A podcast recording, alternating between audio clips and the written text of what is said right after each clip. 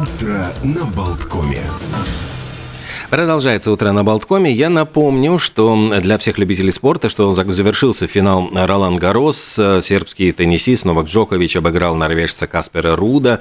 Упорная была встреча на корте, 3 часа 16 минут, но э, в трех сетах вот со счетом 7-6, 6-3, 7-5 победил Новак Джокович. Они встречались, кстати, уже в пятый раз, и все пять раз победу одерживал Джокович. И для Новака Джоковича этот э, турнир стал историческим, потому что он он победил вот в большом шлеме 23, э, 23 раз, и он сумел обойти Рафаэля Надаля, у которого было 22 трофея. Роджер Федерер, я напомню, завершил свою карьеру с 20, а вот до появления вот этой тройки рекорд тогда принадлежал Питу Сампросу и достаточно, ну, относительно скромно 14 побед. Вот не знаю, кому удастся обойти Новака Джоковича с таким внушительным послужным списком и когда все это будет. Ну, а мы видим о том, как меняется климат. Кстати, у нас климат-контроль выходил в пятницу. Вот мы говорили о дыме в Нью-Йорке и о том, что вот горят леса. Действительно жарко. Жарко становится. Мы ощущаем на себе эти изменения климата. И даже это отражается вот на таких церемониях, как эм, военный парад. Буквально на днях состоялся военный парад вот в минувшую субботу. Это так назывался, значит, смотр полковника. Дело в том, что принц Уильям является почетным полковником Уэльской армии. И есть такая традиция, что вот проводится военный парад, как бы смотр, на котором он принимает, дескать, вот весь этот эм, церемониал. Но вот на опубликованных кадрах видно, как три вообще солдата британских просто потеряли сознание от жары. Но э, плюс 30 было в субботу в Британии, а они были вынуждены, в общем, какие-то вот специальные меховые э, у них мундиры и шапки из медвежьей шкуры. И это все, в общем, конечно, очень, ну, скорее такая зимняя форма одежды, чем летняя. И видно, что просто выносят на носилках с этого залитого солнцем плаца э, солдатиков несчастных. В общем, такая достаточно печальная э, история. Ну, то есть, ну, потом принц Уильям поблагодарил даже солдат за мужество, за то, что они, в общем, смогли все это перенести. Еще из новостей, вот любопытная новость пришла о том, как э, сейчас ищут свидетельства путешествий во времени, и даже удивились, что на картине голландского живописца Питера де Хуха, э, картина, кстати, этой картине 350 лет, вот изображен человек, который держит в руках нечто похожее на iPhone. Конечно же, это шутка, я думаю, что, скорее всего, это просто письмо, э, которое он зачитывает своей, ну, тут непонятно, возлюбленная или жена, или просто он пришел, э, я пришел к тебе с приветом рассказать, что солнце встало, непонятно. Но видно, что э, как будто бы это свернутая бумажка, но она невероятно безумно напоминает вот смартфон по форме, по э, размерам. И говорят, что даже вот генеральный директор Apple Тим Кук эм, был несколько озадачен, когда ему задали вопрос про это, и говорит, ну, возможно, это, эм, возможно, это действительно путешествие во времени, а потом даже отшутился. Я думал, что всегда знаю, когда был изобретен iPhone, но теперь уже я в этом не уверен. Эм, но в каждой шутке, как говорится, есть доля шутки. Э, Еще, если говорить про вот то, как э, отразится на нас действительно климатические изменения. Э, дело в том, что существует климатическое такое явление Эль-Ниньо, которое подпитывает тропические циклоны в Тихом океане – и проливные дожди вот в Америке, э, и говорят о том, что вот это приближение Эль-Ниньо может грозить нам, э, опять-таки, погодными рекордами. Вот в прошлый раз это явление было зафиксировано в 2016 году, когда был самый жаркий год за всю историю. И Эль-Ниньо в сочетании вот с изменением климата может э, оказать такое очень негативное влияние на вот нынешнюю ситуацию, и, как утверждают метеорологи, все это может привести к повышению средней температуры океанов и сделать климатические условия все более и более экстремальными. Действительно, это такое вот ну, климатическое явление, которое нагревает воду до аномальных температур в восточной части Тихого океана и вызывает и что, торнадо, и вызывает проливные дожди, и, в общем, может нам грозить таким достаточно серьезным изменением климата. И, кстати, говорят о том, что вот усиливается турбулентность, эм, ну, время, которое проводят самолеты в зоне турбулентности, подсчитано вот за последние 30-40 лет, увеличилось почти в два раза. И все это тоже говорит вот о каких-то серьезных изменениях погодных и Опять-таки мы, когда ну вот, э, говорим об этом, это может все иметь далеко идущие последствия. То есть, очевидно, придется учитывать и при конструкциях самолетов то, что могут находиться в турбулентности дольше, все дольше и дольше пассажиры. И, в общем, говорят, что сейчас будут даже рекомендовать пассажирам э, ну, находиться пристегнутыми во, на протяжении всего полета, поскольку это ну, достаточно такое неприятное и опасное явление. Э, ну, давайте перейдем, может быть, к каким-то продолжим событиями интересными из календаря. Дело в том, что в этот день э, в 1963 году, то есть ровно 60 лет назад, в Нью-Йорке состоялась премьера фильма «Клеопатра» с Элизабет Тейлор в главной роли. Э, вот говорят, что с поправкой на инфляцию «Клеопатра» один из самых дорогих фильмов, когда-либо снятых. То есть даже «Титаник» и «Аватар» Джеймса Каверона а все-таки вот, ну вот если учитывать э, инфляцию, не, не были такими дорогими. Сначала бюджет был э, достаточно скромный, 2 миллиона долларов, но он разрастался в геометрической прогрессии вот э, по, по мере съемок. И в результате говорят, что э, расходы на съемки фильма составили 44 миллиона.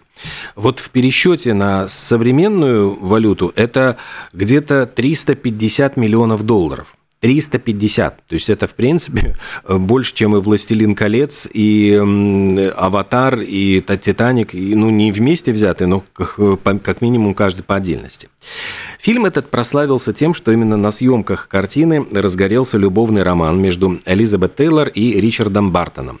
Они играли как раз-таки ну, вот, там возлюбленных, но, кстати, до этого они уже встречались на съемочной, вроде не на съемочной площадке, они встречались просто на каких-то мероприятиях и тусовках, и тогда как-то Элизабет Тейлор его не воспринимала как ну, потенциального возлюбленного, даже отзывалась о нем не очень лестно, но, тем не менее, вот этот, э, эта любовная история, она прямо вот разгорелась, и это был, они дважды ведь э, женились, они расходились, потом снова поженились, и Элизабет Тейлор стала первой актрисой, которой заплатили миллион долларов за фильм, это была по тем временам абсолютно неслыханная сумма, то есть, ну, наверное, опять-таки в переводе на нынешние деньги это гораздо больше, чем 20 миллионов, Э, работа над фильмом была очень грандиозной. Там потребовалось пошить 26 тысяч костюмов. И э, строительство декораций привело к тому, что даже возник дефицит строительных материалов в Италии. Для того, чтобы Элизабет Тейлор не скучала, а съемки велись в Италии, в Риме, ей доставляли ее любимые блюда из ресторана Чейзенс в Беверли-Хиллз прямиком в Рим специальными рейсами. Э, фильм оказал огромное влияние на моду. Снова египетская мода вошла в, эм, ну, в обиход, и стали продаваться браслеты со змеями, какими-то геометрические прически, платья на одно плечо, макияж глаз Клеопатры был просто вот хитом номер один.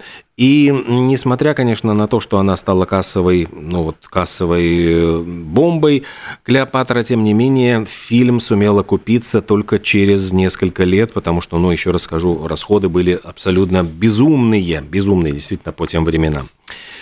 Э, вот, ну и, кстати, одну из сцен грандиозную въезда Клеопатры в Рим где были задействованы тысячи статистов, пришлось переснимать, потому что оказалось, э, что туда попали современные какие-то вещи, там, по-моему, продавали продавцы закусок джелато, и в результате пришлось эту сцену переснимать. И до сих пор, кстати, в какой-то из сцен Клеопатры на синем небе виден след от самолета, который пролетел. Так что там тоже не обошлось без таких ляпов. Э, ну и давайте вспомним о том, что в 1989 году в Грейсленде открылся музей Элвиса Пресли. Причем не простой музей, а музей Автоленд. В этом музее были собраны 30 автомобилей, которые э, принадлежали Элвису Пресли, в том числе его знаменитый розовый Кадиллак, Мотоциклы Харли Дэвидсон и несколько еще, там Дино Феррари 75 года. Эм, также Кадиллак Эльдорадо э, с 56 года и красный автомобиль, на котором Элвис ездил в фильме «Голубые Гавайи». Давайте с вами сделаем небольшую музыкальную паузу и вспомним вот красивую балладу в исполнении Элвиса Пресли. Wise men say only fools rush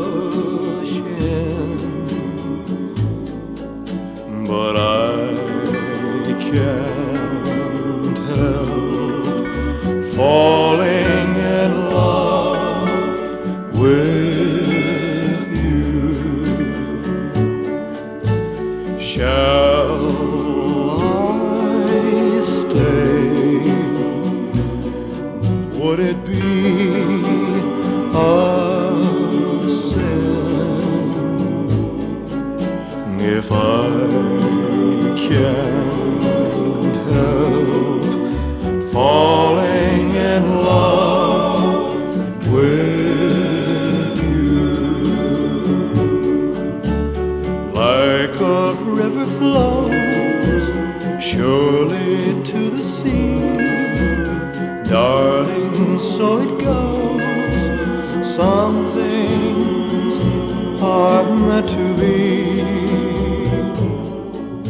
Красивая вещь Can't э, Help Falling in Love. По-моему, это даже переделка какой-то вот французской баллады, если я не ошибаюсь. Там надо покопаться, посмотреть историю песни. Но у Элвиса Пресли было много таких вещей, которые он очень умел под себя перестроить, и они воспринимаются абсолютно вот как его песня, хотя на самом деле вот она могла быть, там были итальянские всевозможные баллады, неаполитанские, но тем не менее вот мы воспринимаем их как вещи Элвиса Пресли.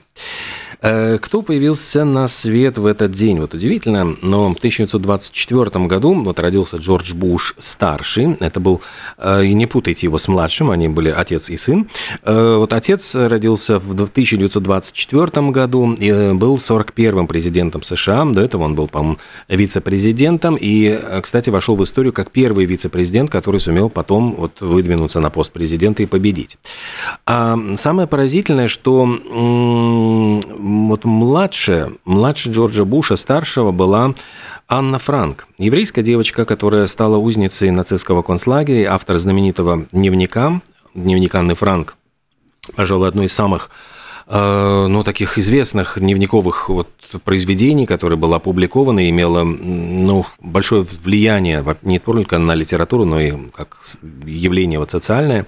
Она сначала вела дневник для себя, они же э, были ну, еврейской семьей, которая, которая пряталась в убежище, в во время нацистской оккупации.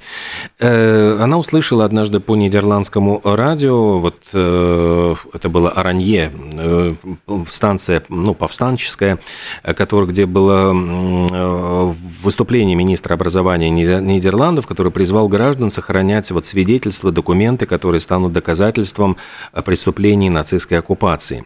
И одним из важных документов он назвал дневник. После под впечатлением от этого выступления она решила вести дневник более подробно и даже написать роман. Она, в принципе, обладала очень хорошим литературным даром, и говорили о том, что если бы она вот осталась живых. А, кстати, ну вот э, со дня ее рождения прошло, если я не ошибаюсь, 94 года. То есть, в принципе, а, сейчас люди и доживают спокойно до такого возраста.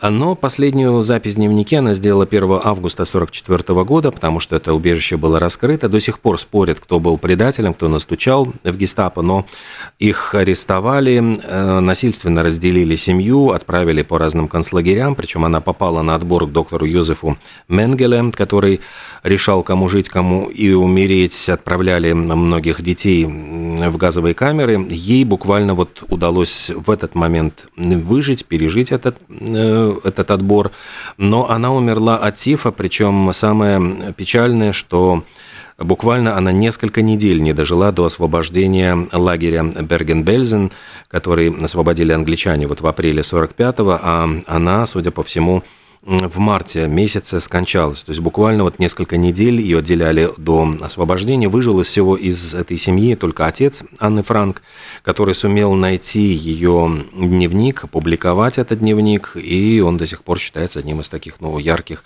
э, свидетельств преступлений нацизма. Еще один э, человек очень популярный, Вячеслав Полунин, э, Осисяй, знаменитый клоун, режиссер, э, тоже появился на свет в этот день в 1950 году. А еще еще в этот день э, Битлз были награждены орденом Британской империи в 1965 году. Многих, кстати, это очень возмутило. Э, тех, кто ну, до Битлз, кого наградили, там какой-то очень э, солидный британский политик так возмущался, там что даже, по-моему, там какое-то письмо протеста опубликовал, он говорит, не хочу с этими вообще потлатыми, волосатыми какими-то недоучками быть награжденным одним орденом.